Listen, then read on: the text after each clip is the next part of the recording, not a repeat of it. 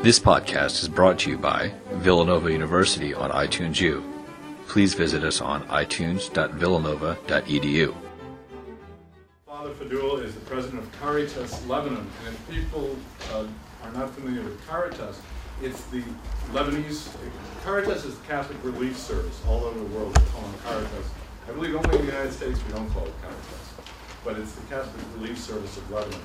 He is the, uh, the president of that institution. He also has a very distinguished academic career. He has at least one doctorate, just one doctorate this time, one doctorate in education, in and two masters. You said maybe three or two masters of education. Uh, the doctorate and the one master's is from Providence College. The second one is uh, the master's is from the College of Education University of the Holy Spirit in Kaslik Lebanon. Uh, he speaks one or two languages. What is it? Arabic, English, French, no, Greek, Italian. Okay, it's okay. Uh, I've had the pleasure of being with uh, Father Faddoul for the last two or three days. We were down in Washington, D.C. yesterday at a congressional briefing. And uh, I can tell you from my perspective, he's a man who's committed to uh, Lebanon, he's committed to the Christians of the Middle East, and I think he has a unique perspective of the future and, and what the possibility can be in the Middle East. Uh, Lebanon being a model, but uh, the Middle East is one, or I think the future of the Middle East being one where there are, it's open for everybody, and it's a, a, hopefully in the future a positive place. We see, we hear too much negative, negativity about it. Uh, we're going to talk today about the Iraqi uh, refugees and uh, also about Christians in the Middle East, talking for about half an hour, and then we have a, a nice time for questions and answers. Bye. Thank you. Uh, thank you, thank you, Marwan. Thank you. Good evening, everybody, Reverend Fathers, all friends. Well, I was yesterday, uh, well, the day before, on Tuesday when I arrived. The first thing I saw, I came to uh, Dr. Marwan's class, Mr. Marwan's class, and Father uh, Kale was given a presentation on Lebanon. And I noticed uh, that uh, uh, to some it was interesting, maybe some others weren't so interested, which is like everything else yani, in the world. But before I start, I would like to hear, especially from the younger generation, yani, uh, whether they have uh, like a clear idea about this area of the Middle East and North Africa, not only the Middle East, because uh, Egypt and Sudan and these are countries in North Africa, although they are, uh, when we talk about them, we consider them among the Middle East because they are Arab countries. Ahlan, ahlan, you are most welcome.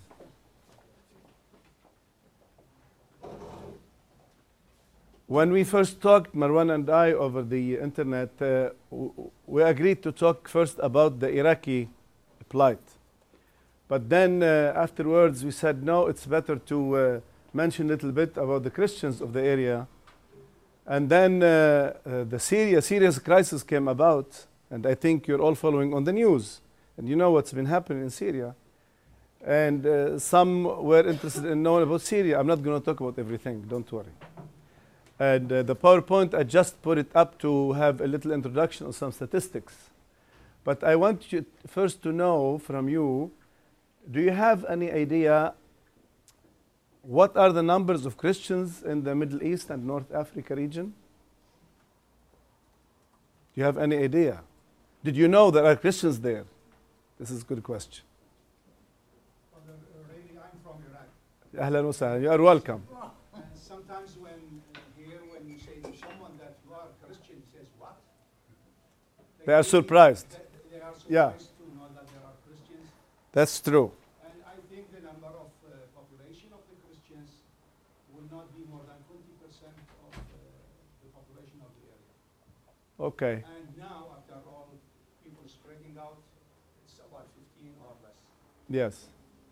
Well, uh, the figures are quite close. There is, first of all, there are no exact figures or exact census in that respect. To start with Egypt, which is, I think, uh, the numbers of Christians is the largest within the Middle East and North Africa. because Copts, when I was 15 years old, I am now 54. When I was 15 years old, yani 40 years ago, you, we used to study in the, in the history book and uh, uh, demography and whatever that in Egypt there are 8 million Copts at that time. So 40 years after, the Egyptian government says there are only 6 million Copts. The Coptic Church, during the uh, Pope Shenouda's uh, funeral a month ago, uh, there was reports on TV. They said officially in Egypt we have 12 million Copts and another 4 to 6 million spread all over the world. So anyway, this is the largest church. In Lebanon, where Christians have more freedom to move and they have they are high position in the government, wherever, we also don't have a very exact census. Everybody is afraid to have a census because no one wants to know what the real figures are. But the official papers, on the official government papers, and the voting polls, whatever, we have about 33% Christians in Lebanon. But still, it's the only place where Christians have enough freedom to speak up and to voice their opinion. Uh, what I'm, I'm going to show quickly, just a few icons, uh, just as introduction, because of the importance of the area. Jesus' apostolate, death, resurrection took place in the Holy Land. All right? We'll get later on to the Holy Land. The apostles preached the gospel and carried the good news to all neighboring areas throughout the Eastern Roman Empire at that time, converting communities into Christianity. If you go back to Acts of the Apostles, St. Paul, the Didache, which is a document from the first century, uh, and you can read a lot about this. So Christians have existed in the area over 2,000 for over 2,000 years. This is what I want to say. This is the conclusion. I want to say this now so that we understand later that we are not guests there. We are citizens of the land. And it's very important to start with it. Islam, however, didn't start till the year 630. Muslim vocation was imposed by the sword, Aslam Taslam in Arabic means, which means become Muslim, you remain alive. At the time. Not now, but at the time, that's how it started. Christians have since then suffered repeated persecutions all over, especially during the Ottoman Empire, which ruled the area for around 400 years. So it's not new. I'm saying this because nowadays so many people keep nagging and weeping and whatever about persecution. I want to say our forefathers paid much higher price. It's not this. So Christians were behind the Arab cultural, social, and political uprising in the early 20th century. After World War I, philosophers, writers, uh, poets, journalists living inside their respective countries or abroad, they were behind. Gibran Khalil, you all know the name of Gibran, the prophet, huh? who is a Lebanese. He was among the people, you know, the poets, the philosophers, and the writers, and he is also a painter as well, uh, who uh, uh, were behind the cultural uprising in the area. And so many in Egypt, in Lebanon, Uh, everywhere, in Iraq, everywhere. Even political movements and parties were initiated by Christians. The Ba'ath Abbas party, whatever, you know. So despite their efforts and initiatives, they were never allowed to feel they belong and the country is theirs. Egypt, Iraq, Iran, Turkey, Syria, they never felt they really belonged. Because, well, especially in places like Egypt, for instance, they've always been uh, a second class citizen. Unfortunately. That's how they, they feel, at least. So, in Lebanon, where they were behind the nation's birth, the Christian, and felt responsible of its growth, those who climbed the political ladder in the government did not succeed in promoting proper governance, and some even exploited their positions to the fullest, not caring about the country's future, neither their religious community's well being. I'm, I'm saying this to say this is a kind of self critique. Uh, Christians of Lebanon, they could have built a much better country had they been really uh, focused on doing, on performing better. Some statistics to go quickly No one, as I said, can tell the exact figures. About 40 years ago, I, I said this. Anyway, uh, until now, Copts have no say in public life and are generally treated as second cyclists. And this is a piece of information that's important. I don't know if uh, you agree with me, Mrs. Barsoom. I don't know if you agree. Some Christians, when born, the mayor refuses to register the child as Christian. He registered the child as Muslim. And if the parents refuse, he won't register them. And this is one, one reason why numbers go down at times. Happenings in Iraq, Egypt, and elsewhere in the region, demonstrations, religious conflicts, persecution of Christians, etc., we witness a fear being generated in people's hearts, fear of the unknown. We are at crossroads there. Restrained religious freedom, economic instability, Christian political void, etc. All these are problems. In Iran, two thirds of the small Christian community has left the country already. And the third remaining, you know, Iranian, the Iranian government claim it's, it's a freedom, but we all know they have, well, they are waiting. They don't know what for. I think for a better opportunity to move, to do something else, at least those who visited. In Iraq, the majority of Christians is already spread in different surrounding countries, where many are awaiting relocation to safer zones in the world. Out of the 1.4 to 5 million Christian Iraqis, only 400,000 remained in Iraq. Am I right? Iraqi people can uh, only remained in Iraq and are awaiting better order. Most of them have fled to the northern part, to the Kurdistan, where they could have a bit of freedom to move. And the rest who are there, they are always under pressure, under persecution, under fear. They know what to do. I am the president of Caritas Lebanon. We work with 2,600 families, Iraqi families in Lebanon. The average family is five persons, which is about yani, 12,000 people. Not one single person we asked whether he, she would like to go back home to Iraq, not one single says yes. Not one. It's a very, very worrisome thing. It's really something. So, anyway, I will come back to the Iraqi question because we're going to talk about it further. A remarkable percentage of Copts, in, of Copts in Egypt has opted for migrations. Those who are there, they live on a day to day basis, not knowing what the future holds for them. After the revolution, so, you know, so many people had hopes and expectations from the revolution. But uh, unfortunately, until now, until now, it hasn't proven to be a very prosperous and fruitful revolution to the people, at least to all the people. Even the young people who went uh, into Tahrir Square reclaiming the country, you know, uh, were deceived. As in all the countries, the Arab Spring hasn't been really spring until now. Certainly, we have to understand also uh, regimes do not change over time, over, over, overnight. Systems, political systems do not change. These people were living under pressure under one regime for 30 years, 35 years, 40 years, 42 years in Libya, in Syria, 40 years now. They didn't know any better.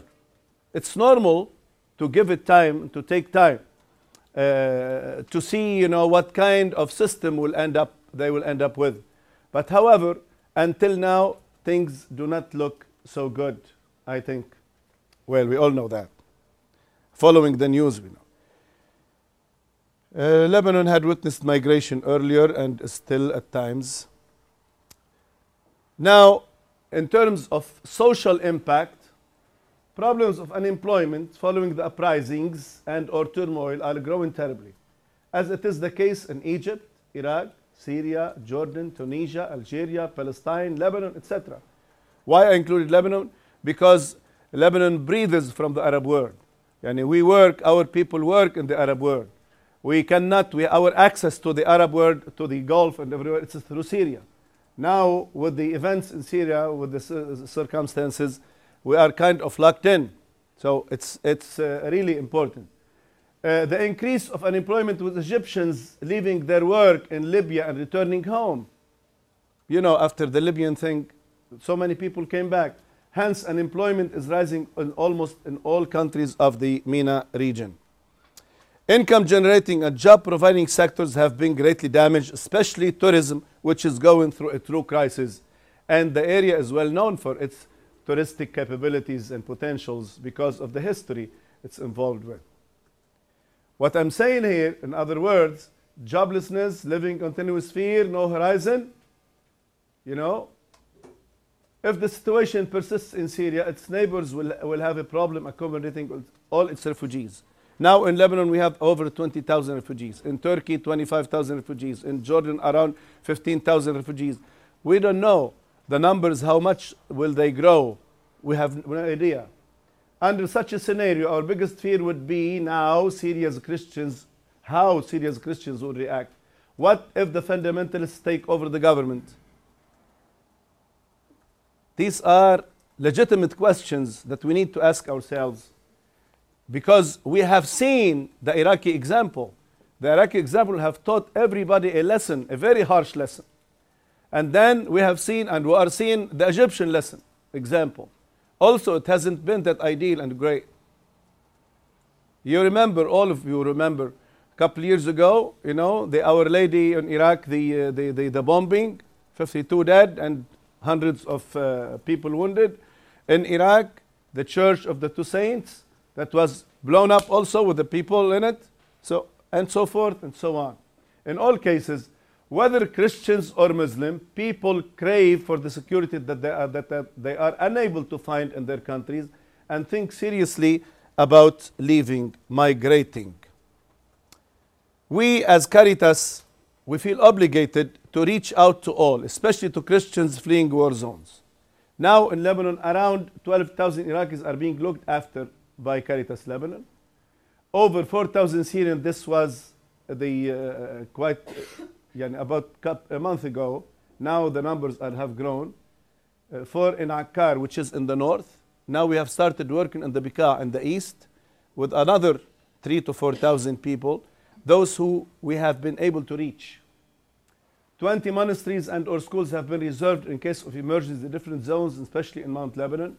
Due to its rich and successful experience in handling emergencies, Caritas Lebanon has started to establish contacts with historic partners and probable donors for an efficient and effective response. What I want to say here, to go back to a bit of statistics. The Holy Land, where you know the apostles started, the, the, the, the, the charisma started of Jesus, we still have about 25,000 Christians in the Holy Land. Don't you ever think that it is the persecution is coming only from the Palestinian side? No, it's not true.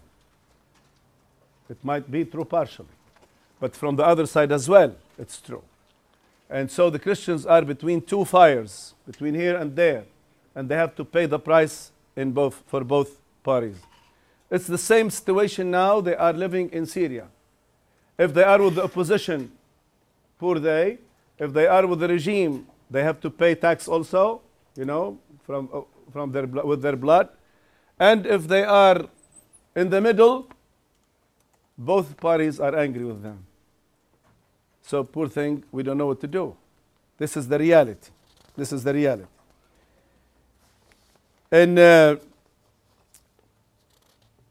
if I want to go back to, to the Iraqi uh, uh, plight to give it a little bit more attention than the others, I was reading the other day an article uh, in, if you know, the AINA, Assyrian International News Agency, the Assyrian International News Agency. It reports very, very, it, it sends very good reports over the internet. huh? You can find it. AINA, A-I-N-A, all right? They were saying, as if the Iraqis' problems weren't enough by being persecuted and migrated and whatever, even now in European countries, they are being forced and pressured to leave their country, the country which has adopted them, and to be deported back to Iraq, which means deported back to Iraq, means condemned. No other way around. This situation has been really detrimental. But I tell you what, should we stop hoping? No. Should we continue weeping? In my opinion, no. I think at present we are hearing a lot of demoralizing speeches and uh, a kind of, you know, uh, a speech that is very negative and that is very, if you want, blaming speech. We need to hear a different kind of speech without uh, denying the truth, the facts, the numbers. But we need to hear different kinds of speech. Is there a future for the Christians of the area? In my opinion, yes, there is a future. And we could make a better future. But it's up to us. When I say up to us, not only the Christians of the area, all of us Christians and Muslims and Jews and all people of all denominations, denominations alike. Because we have to start believing in the human being and in the right of every human being to have, you know, to live in dignity everywhere in this world, and especially in the, in the Middle East and North Africa, where I think for the past, what, since the Palestinian Israeli thing erupted, you know, it hasn't stopped yet. It hasn't ceased. It hasn't ceased.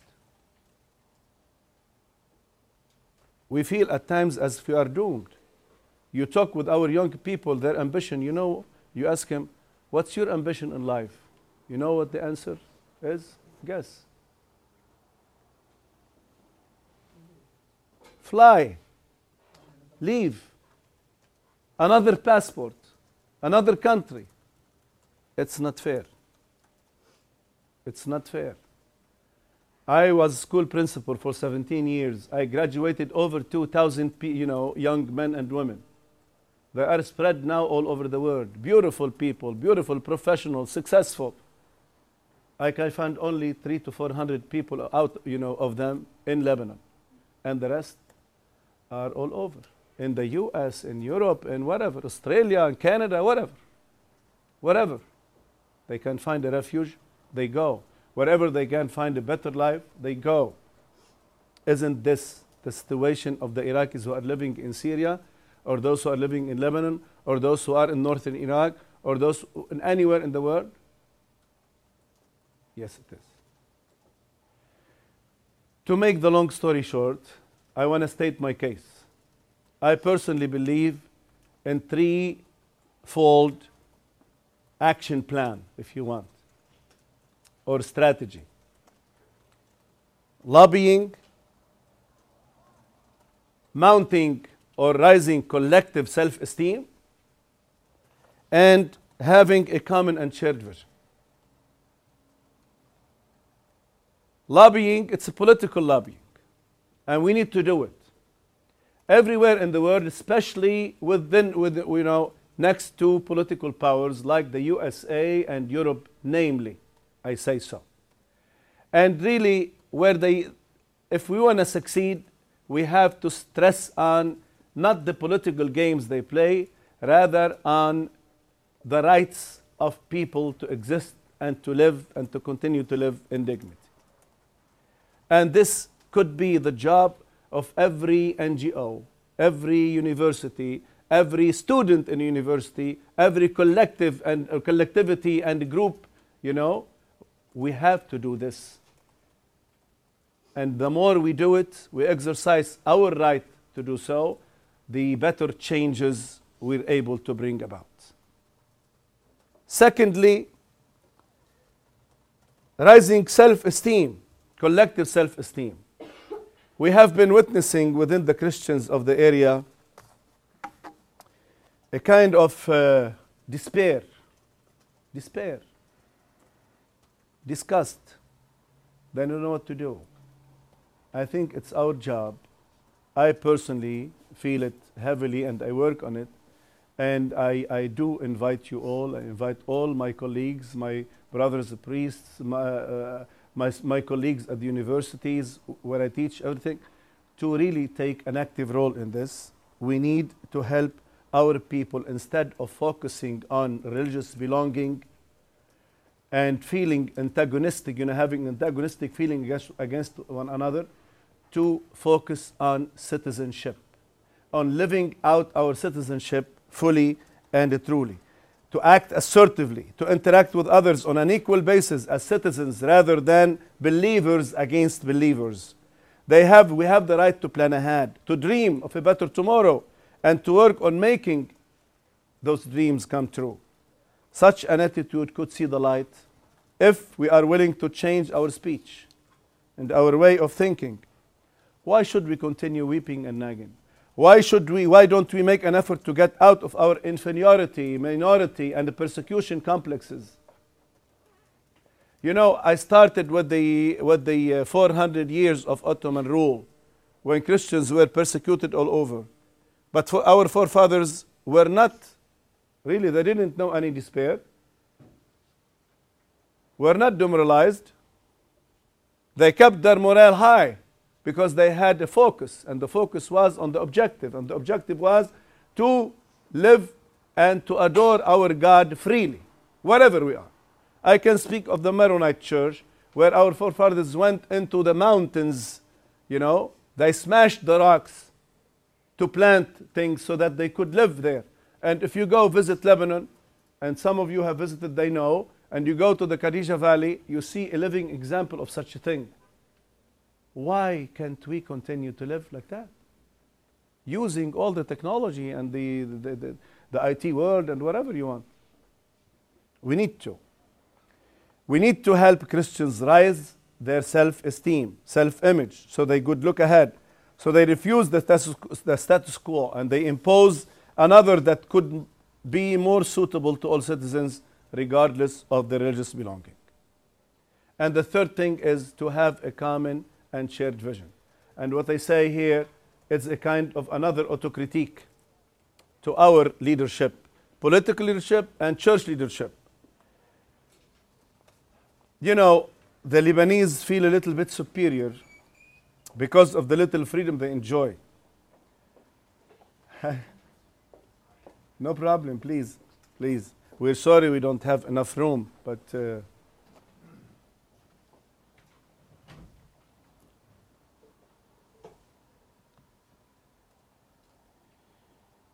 the Copts know very well that they, they form the majority of Christians in the area. But they have been undermined for so long. It's very difficult for them to rise above this status, this, this situation. The others in other countries feel outcasted and marginalized. They are happy of being left alone so their existence won't be endangered. In the midst of the war in Iraq, and while thousands of Christians were being persecuted and fleeing the country, different church officials weren't able to agree on one common, common, common strategy or plan on how to handle things. we long to see a vision that is common and shared by all Christians of the area. And we all join efforts to make these efforts and our work activities converge into that direction. We long to that. Sometimes we wonder do we know how to do it or not? If we don't, here comes the role of our friends in the, other, in the world to help us come up with such a vision. But if we do, we have to start working, to start working on this. In a final message, in a world increasingly growing apart, a new kind of apostolate is needed. Everyone has to get involved. Everyone has to feel responsible and contribute in making the situation not merely more bearable, but also and especially more promising for the area's Christians. Whether you're Christian, Muslim, Jew, or any sort of believer, religious or non religious, you need to feel concerned. You need to fight against misfortune, mistreatment, persecution, exclusion, and inferiority. Lobbying groups and government officials have to address this issue wholeheartedly and without uh, hesitation. We all need to raise our voices in official settings as well as in universities, churches, temples, everywhere in the world, so that all people can live equally and horizontally. You know, I want to tell you a story. I want to tell you a story to end my talk with. The story it's about the eagle and the chicken. It says a hunter went out to hunt. And as he was going around hunting, he looked in the sky and saw a very big bird. Oh my God, this is an eagle. He got his gun and shot it. It died. So he climbed up to the rock. You know, eagles they fly high, and they usually they put their nest and wherever on uh, high rocks. So he climbed up and to pick up the corpse, the bird, and he saw there is a nest, and he found an egg in the nest. He took the egg and came home. Consulted with his wife. What should we do with eagle's ne- egg? I don't know what to do. Well, his wife, being wise, told him, Why don't you put it, you know, in the chicken's den? It's as simple as this. He went and he put it with the chickens. One of the chicken volunteered and sat on it, and after a while, a little eagle was born. But this eagle was born in the chicken den. And here he grew up with other with the siblings and friends which are chicken. One day as he was playing with the kids around, he looked up and he saw a big bird in the sky. And he asked his friends, What is this? Went, This is this is eagle. This is he is the king of the skies. We don't dare look at it. See, we fly three, four feet, five feet. Look at him. He is overruling the skies. That uh, little eagle looked at his body, looked says, But don't I look like him? No, no, no, no, no, no, you are just a chicken. Only your color is different than ours. But you are just a chicken. See? We grew up chicken.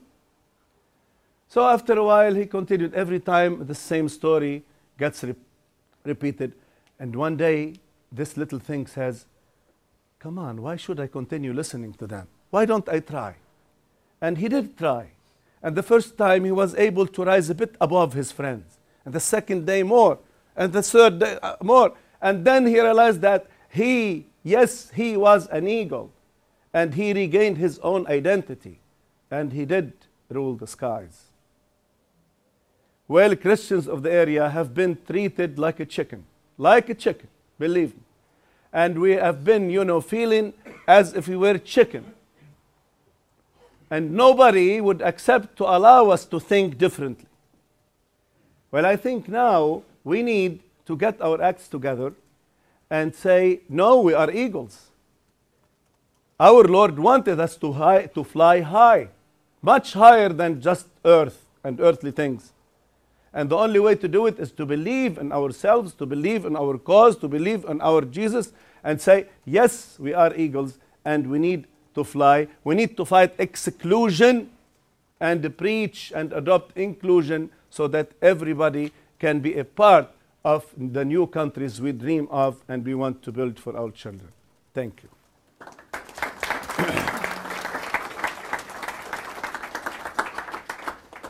We have time for some questions, so. I abode by the time. Good. Uh, Father, thank you very much for uh, giving such information about Christians all in the area. I have some comments. Go ahead, please. You said uh, it was in the old days, and you repeated that twice, that the beginning of Islam, Islam Taslam. As a matter of fact, it's now applied, but Okay. a more severe old days, if you be a Muslim, you will be safe. Otherwise, you pay the money, which is jizya, and then you will not have to serve in the army. Now you don't have this uh, option. The only option is either convert or you will be killed. And uh, it's not being spoken by people who are not educated, like people who just ninth grade or sixth grade or high school. It's being spoken by university professors.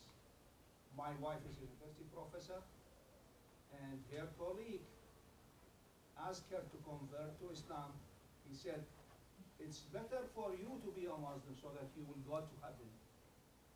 And it's safer for you now to be a Muslim than being a Christian. so it's not only old days, it's now being more severe.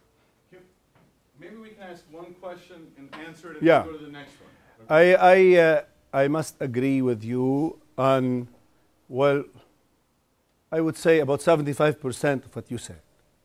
Why? Because I, I think, and please listen very attentively to this. I believe that even moderate Muslims are endangered in this period of time. Even, even moderate Muslims are being endangered. Why? Take the example of Algeria a few years back, when the fundamentalists used to attack people, you know, while, while asleep and kill them because they are different. Take the example now in Iraq, what happens to moderate Muslims. In uh, Egypt, what's happening to moderate Muslims? Do they dare say anything? Even the Azhar had to pull out to withdraw from the committee of the, the constitution because it was made out of all, you know, the Ikhwan al-Muslimin. So it is really what you're saying is true. We need to say things as they are, but also we need always to, to be able to discern between categories of people so that, you know, we don't generalize. We avoid generalizing. Thank you. Okay, let's, let's ask some other questions and we'll get back to you. Father? Father, would you please share your experience in Washington DC? With whom did you speak? How do you feel you were received and responded to? Well, uh, uh, we had a congressional hearing in which we had uh, about 50 uh, of uh, the immediate uh, congressmen aides who were there. Uh, well, I, I shared with them the, the information. Certainly, we pinpointed uh, what can be done uh, at their level and wherever. Uh, many people were interested, and many questions, uh, very enlightening questions, were addressed. Uh, we had in the panel another uh, person, a doctor, Pak- Pakistani doctor, and then Dr. James Zogby, who facilitated the panel. I would say it was a very enlightening session. And as a matter of fact, last night I got the first two emails from two aides who were there uh, requesting some more information, uh, something that really made me very happy because some people, and I thank them for the close, uh, for the close follow-up and you know uh, promptness in that. Yeah, that's it. Um, I think a major part of peace building is dialogue, and within that is interreligious dialogue. Can you speak to um, any sort of interreligious dialogue happening between Muslims and Christians, especially in the Iraq area? That Well, there is plenty of dialogue happening, but they are all just initiatives. And uh, what uh, Mr. What's, uh, Tamer says, unfortunately, has been overruling everything else. Yani, you know, you hold a conference, interreligious dialogue, a conference for two days or three days, and then uh, afterwards uh, it dies on you. What's more, uh, I think, durable and important is to have live dialogue uh, through uh, social and socio-humanitarian and development actions or uh, uh, programs or projects in which you have a joint venture between the people so that you can really prove that uh, live dialogue is the true dialogue. It hasn't been happening so much in, in Iraq, uh, for the exception maybe of one or two projects that were led by Caritas Iraq, uh, supported by CRS. And we in, in Lebanon, we have a very strong program in peace building, for, for instance. Uh, and in Lebanon, we are best suited for that because we grow up together and there is freedom and we share the same schools and whatever, you see. And still, uh, it's not that easy. We find it very difficult to uh, uh, realize when, uh, when we are put to the test. You understand what I mean? Because after all, when, when put to the test, it seems like everybody goes back to, to, to ground zero, their own ground zero. You see what I mean? Uh, this is the problematic of it. Now, uh, there are so many efforts that are being done in the area and elsewhere in Europe and here in the States. As a matter of fact, Marwan and I were talking the last couple of days uh, of uh, putting something together here at the university uh, in this respect. yeah. Uh, it's good. It's better than not having it. But until now, it hasn't been successful. And in my personal opinion, because we allow political interferences to go in and it ruins everything. That's. Thank you. Sir? Father, you said uh, there were more than a million Christians in Iraq before 1.5 million. 1.5. 1.45, yes. Yeah, and now you said there are 400,000. The estimates. the estimate. Why do you think this decrease in the number in just eight years? Well, uh, listen, during the Saddam regime, after the Kuwaiti war, some could uh, foresee the danger coming, just little fled, left the country. And then after the 2003 American invasion of the country, unfortunately, things got out of hand. You know, uh, and Christians were uh, the weakest category among the population, within the population. They had to pay the price. And everybody, if a Muslim, you know, fundamentalist was angry with his wife, he would come and hit the Christian, bomb a house. You see what I mean? So it was so bad. So people started to flee, to leave the country. At one time, at one time, uh, sorry to interrupt, in Syria alone, a few years ago, there was about a million Iraqi refugees. In Syria alone. This is a fact. This is the numbers by the Syrian government about four years ago. In Lebanon, we have over 20,000 Iraqi refugees because Lebanon, the government, it's not considers Lebanon not as an asylum uh, uh, seeking country. And w- they haven't signed, you know, the international agreement passed in 1951 in that in, in terms of uh, seeking asylum. Them. And still, we have over 20,000 Iraqi refugees until now. You see what I mean? Out of which about 80% are Christians. We as Caritas, we have witnessed the relocation, the departure of over 5,000 Christian Iraqis using Lebanon, through Lebanon, to Europe, the States, and Canada and Australia. so in- in this case, we have to blame the uh, U.S. invasion before blaming the inter-Muslim Christian hostility for the, this bad situation of the Christians. Is that correct? We blame whomever you like, but what good does it do to all of us? It's not a matter of blaming who, who's, who's to blame. They are all to blame. Sure, politics first, and then there is one thing that I, I forgot to mention, which is important. Still, so many Muslims, especially the fundamentalists, they do confuse Christianity with political interferences. So every time the West intervenes in politics, in their lives, wherever, they hit the Christians in the Middle East because they feel this is a crusades. You know, a few years back, when the uh, journalist, caricaturist in Denmark made some caricature about uh, the Prophet Muhammad uh, in Beirut, we had a demonstration. They came to Ashrafiyah, which is a Christian quarter, and they, they, they broke everything. It was like crazy. People went out of their mind. And so they take it out on someone else.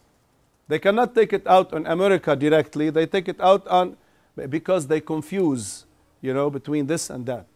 And that's why we don't need, we do not need political interferences and interventions, but we need, yes, social development, peace building uh, uh, uh, initiatives in that respect. And we can take care of ourselves. We need their help and their support, moral support, educational support, financial support, yes. But we should be the people leading the initiatives, not any foreigner. And we can, we are able, we can do it because I think, I think the percentage of educated people in the Middle East and North Africa is really very, very high. And people are able to do whatever. We all know they got their education in the Western world and they are uh, ready to, you know, start building themselves. when I've noticed who the Americans are who go to bat for the uh, Middle Eastern Christians, it seems to me they're fundamentalists, they're Southern Baptists, they are on the extreme political right. Is that the case? Have you noticed that, that they are the Americans who are most vocal about the harms done to the Middle Eastern Christians? Well, when it comes to uh, when it comes to war, and when it comes to uh, the fundamentalists, I don't think they do distinguish or discern, you know, between this and that.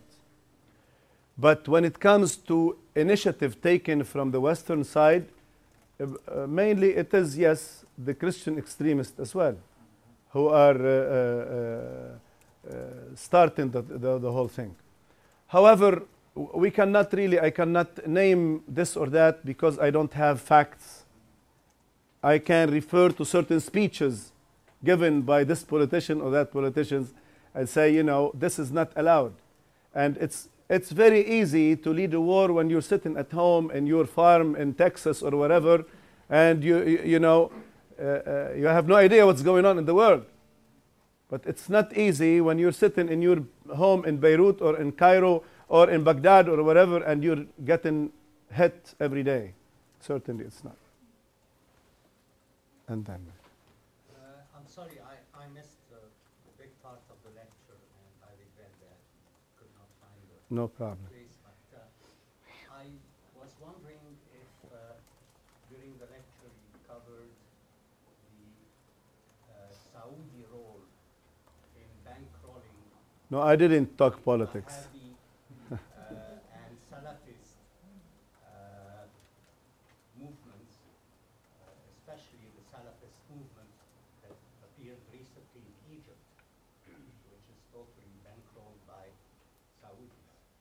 In fact, the Muslim Brotherhood is uh, probably a milder form of, uh, of that movement. Yeah. Is one point. The other uh, point is the education system in the Arab world uh, needs to be reformed because it, it prepares the people for to be uh, a fertile ground for That's true. For conflicts, especially for antagonism against Christians. In some, in some books, uh, uh, in some Arab countries, they refer to Christians as uh, kuffar. How do we translate it, yani? Infidel, infidel, as infidels, and they need to be, you know, uh, treated as uh, like animals and or be killed or whatever like this. The first part of your uh, question, I really don't want to get into uh, politics. Certainly, I spoke on the Christian side about the Western interferences. On the Muslim side, we know, we all know now, we know what's going on in Egypt and in Syria and wherever, and who's behind whose. You see what I mean? Whether it's uh, on the regime's part or on the opposition's part, and we know which countries are sending the money and feeding this. But uh, for us, we are not political ana- anal- analysts. We need, I think, in the change process, uh, you need to change the whole package. And this, uh, it's going to take a lot, very long time. And I think uh, Saudis, for instance, or whomever, yani, similar to them, they are going to be the first to pay the price. It's like when, when the U.S. supported, you know, the Taliban in uh, Afghanistan against Russia. And then afterwards, the Taliban turned against America. And now they are number one enemy. You know what I mean? It's uh, politics. It's politics. Everyone can overnight turns against another one, and you know, you know what I mean. It's interests. That's why I said in my in my intervention, I said we need to start thinking beyond interests, beyond gains, beyond profits, into really the human dignity and the human rights, and how to be able to cause positive change in that respect. Yeah, I had a question about uh, Caritas Lebanon and what your relationship is to the Catholic Near East group, Monsignor Stern, if any. CNEWA. And, and, and also any other, uh, any Islamic relief or Islamic associations that are involved in the relief effort. Caritas Lebanon is equivalent to Catholic Charities within the states and Catholic Relief Service, which works outside the states. And it's a part of the 165 Caritases in the world. We do work in over 200 countries. Caritas Lebanon is completely independent, but like in the, we are a confederation of Caritases. Our bureau of confed- confederating bureau is in Rome at the Vatican, and it only coordinates among members. So what we do is we work with everybody. S- certainly, we do have special relations with the CNEWA people, the Pontifical Mission, and with the, we are strategic partnered with CRS, with the, all these uh, Christian organizations and Caritases certainly, and we do have very close uh, working relationships with uh, some Muslim organizations that are institutional organizations, yani that belongs to uh, the uh, Sunnite or to the Shiite or to the Druze as a community, not as individuals. You see what I mean? Uh, yani for instance, next week uh, after I return, we have one day scheduled with the Orfan, the institution of the Orfan, which is the Druze uh, charitable organization. You know, we, we, we spend a day, try to coordinate our activities, see where we can, you know, uh, have ends meet and uh, collaborate on activities and stuff. The same thing. Now we are in the process of writing a project to gather proposal for USAID uh, along with a Shiite organization. So yes, we do have, and that's why when I answered about the interreligious dialogue, I said what we believe is much more durable is the dialogue of life. And this is a kind of dialogue of life. If we can uh, mount together, put up together, you know, uh, projects and um, uh, uh, social programs and work on it together, we could bring people closer, much closer. Because the more you know one another, the more we know one another, the less uh, stress and uh, constraints we might encounter. I'm- I'm- May put my question in form of opinion or question. Please go ahead. Dictatorships has created dictatorships in the Middle East. It's all dictatorships. Yes. Has created this Muslim Christian divide. Uh, Because they appear like the protectors of the Christians, or Coptic Christians from Egypt. However, they were not. And they suppressed the majority of Muslims. And when the economy went so bad, and things exploded, so I believe this is a natural transition. Hopefully, that democracy, if it ever exists in the Middle East, may bring peace for the Christians. Because dictatorships were really responsible for now. Dictatorships have exploited the religion for their own personal benefit. We all know that. And we all know they didn't uh, grant Christians a bit of freedom or whatever because they like Christians, because they wanted to exploit their existence. It's the same situation in Egypt and Iraq and uh, Syria, everywhere. We all know that. Fine. I think the problem with us is what kind of democracy are we looking for? What is the understanding of the people there of democracy? Is it the conventional democracy that is, has been going on in the Western world or another kind of democracy? We don't know. Yani until now, the example of Egypt or the example of Tunisia or example of whatever, they are not, they haven't proven to be good examples so far. Certainly, it, it requires time, it needs time. And I think they realize that they cannot go on excluding people. I think so. We hope, and I hope I'm right in what I think. And um, uh, if really they, uh, they do uh, realize this and we go, because democracy imposes equality among people, horizontal relations. This is democracy. If they're going to give, the- Sharia is going to be the source of every law and constitution in the country, it's no longer democracy. This is as, as simple as this. You see what I mean? Yeah, but the, the, the death, uh, one, one last comment, the death of our Pope had proven to be so powerful that the power of love, because God is love, That's true. has, uh, actually the Muslims in Egypt, it it created an earthquake in Egypt, that the Muslims were out crying That's true. for the Pope death. So, there is That's why, that's what I, that's why I mentioned that the Azhar uh, withdrew from the, That's what the yeah, that's true. We hope.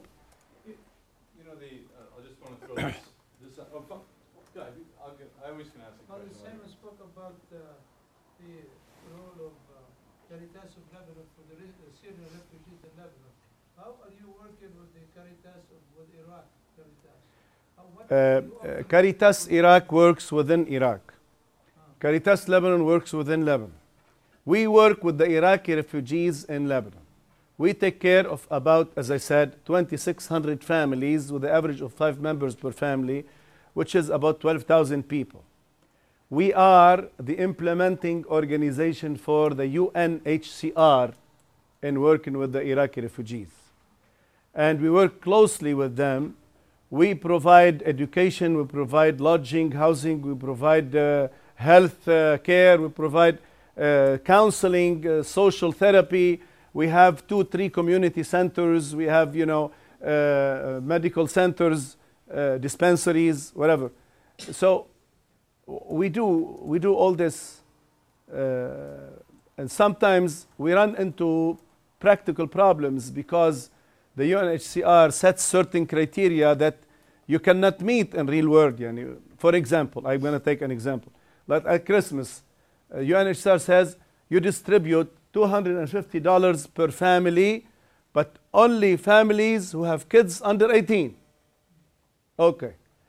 We have four, five, six families in the same area who have been benefiting from our work with them for the past six, uh, five, six years. And they have kids under 18, they have kids above 18. All right? And that you tell them you don't meet the criteria.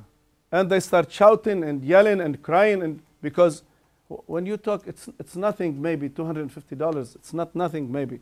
But for them it's a it's a great thing during the holiday. So in such cases I I have to intervene. I had in this example for example I had to co- to, to contact a friend of mine to get a uh, donation of $20,000 and put it for cases like this just to fill the gap. Things like these, we coordinate on a daily basis with the UNHCR so that we try to avoid any problems of this kind. Also, we take care of all the Iraqi detainees in Lebanon's detention centers or prisons because they come in and become illegally in, you know, especially men. They are illegal. So we take care of them, we visit with them, we look after their families until their problem is resolved. You see what I mean? Also, we have problems, even social problems. Yani a man with her, with his, with uh, his wife, they have a problem. We cannot fix it. They go, they go to court. Wherever we try to follow, and we have a legal defense system to help them. You know. Uh, meanwhile, we have to recognize that also their churches are doing a lot of work because we cannot uh, uh, reach out to those who have entered illegally to the country. They don't have illegal status. They go to their churches, whether they are Chaldean or Greek, uh, Syria Catholic or Assyrian, whatever it is. So uh, also their churches uh, do certain amount of the job. Sometimes they refer to us. We try to help out when we can also in this respect. No, I mean Caritas Iraq today, do they ask you for help or they have? No, Caritas Iraq, they are working in Iraq with the partners, like Catholic Relief Service is one of the major partners. Le Secours Catholique de France, Caritas France, is a major partner. Caritas Germany is a partner to them. Yani, they have, like we, projects and programs, and they are financed, funded by the other Caritases or other uh, uh, agencies. You see, it's like we do. We write proposals and we get funding for these projects and programs. I'm gonna, I, I get to ask a question. Go ahead, please. Um, I'm trying to uh, look at a positive future. You know, in, in, first starting with the negative, when we look throughout the world, there's interreligious tension. I mean, in the United States, we have 20-some states considering anti-Sharia bills. In France, there's tensions between religions. Um, could Lebanon be an example, both on the personal but also uh, through institutions? Can Lebanon be, and, and Lebanon being unique because it has so many different religious groups, can Lebanon be a model that the world can look at for being one of religious tolerance between all religions? Is, is it possible? Are we getting there? I think Lebanon is best fit to be a model for this. Where we are getting there, yes, and especially if we are able to uh, to overcome the political uh, things, you know, little political uh, uh, things. Yes, we are there because Lebanon is made up of 18 different religious communities Christian, Muslim, and Jews. Now there are no more Jews because during the war they had to flee, you know, because of the antagonistic feelings against them. But even with no Jews around, now uh, uh, Lebanon is uh, renovating the synagogue in the, at the heart of Beirut because we feel it's our duty. Uh, at the level of the people, we have no problem whatsoever. We interact with us with each other on a daily basis in a normal uh, way, horizontally. Uh, there is no problem. We exchange visits. Our kids they grow up together. You know, men and women they fall in love with each other of different religions because we are live in mixed areas. It's not it's not always uh, uh, segregated. You know, like uh, these people here and that. It's not always the case. And even now, the last few years, even the once was purely Christian area has received so many Muslims, and once was purely Muslim area had received Christians, whatever. It's not the, the, our problem, I, I believe. And yes, it, Lebanon can serve as a model, but the problem is Lebanon has been used and is being used, unfortunately, as a playground for regional and international politics because Lebanon politicians are a corrupt bunch. Uh, this is my country, I have the right to say it. they are a very corrupt bunch. They have corrupted everything they've touched, unfortunately. And, uh, and they have, their patrons are outside Lebanon. And they are but puppets for those patrons so that they could have more gains and more power and more and more. And they're exploiting their religious belonging for that purpose. I say it with a very clear conscience because we are sick and tired of them. And however, however, our people are not ready yet. They are not mature enough yet to say no to all of them during the election time. When election comes, we forget our frustrations and many follow that leader, follow that leader, follow that leader. And that's what happens. Okay, why don't we have one more and then we'll, we can break it up and have in, informal discussion. Please. There's one thing, all this talk is what shall we do to uh, make the Christians in the Middle East and in the countries where the majority are Muslims and they are facing uh, uh, the problem of living together with them. The example you gave, you said through universities, NGOs, students. That is correct when you talk about it in small communities. But that will not affect what the governments in the Middle East who are supporting these uh, fundamentals. What shall we do to protect the Christians in these places? And the biggest question is, what shall we do to protect the changes that will take place in our countries, the states and in Europe, due to the increase of the number of the Muslims in our countries. And they are demanding to implement their own laws, the Sharia. In their countries, you are not allowed to ask for your freedom. You have to follow their rules, their laws, whatever they carry on in their uh, religion. And when they come to the Christian countries, they want their laws to be implemented.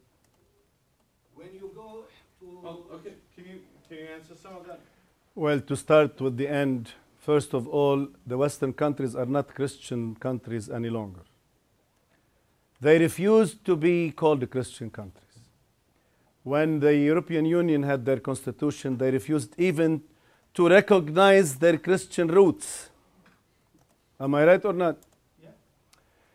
Well, I think it's not, uh, we, we shouldn't uh, think in this manner any longer. We should, I believe, change start with me, meaning with each one of us as individuals and as collectivities. If we believe in this and we start changing, then uh, yes, change is possible to take place. Governments only interests change them. We all know that. They don't change because, because of a philosophy or because of just simple belief. They change because the interest shifts and they shift with their interest. Whether it's a Gulf state uh, country or Islamic country or uh, uh, American country or European country, whatever it is. They change wherever their interest shifts. I think we shouldn't stop at the, we shouldn't be nearsighted yani, and say, here the numbers are growing and they're imposing this and we should react this way and whatever. I say it's about time to be proactive, not reactive. Proactive. To be proactive means take a new initiative. And that's why I mentioned what I mentioned. First, we have to start by ourselves. Yani, you know, have self-critique and see where did we go wrong and let's correct our acts. And second, ask the other to do the same. And let's together see where we can head together and arrive. It's not an easy situation. I know. You shake your head. I shake, I shake it myself as well. Tell you, it's not an easy situation. We are not living in the Platonian city here, but it is possible if we really uh, put our heads together on this. It's possible to do it. And I, allow me to say, I have a belief in the younger generation. And I feel the younger generation should be mobilized much further and more in depth. The younger generation, they should be able to overcome the little things of their, their daily life and work for a better, higher objective, for a higher purpose.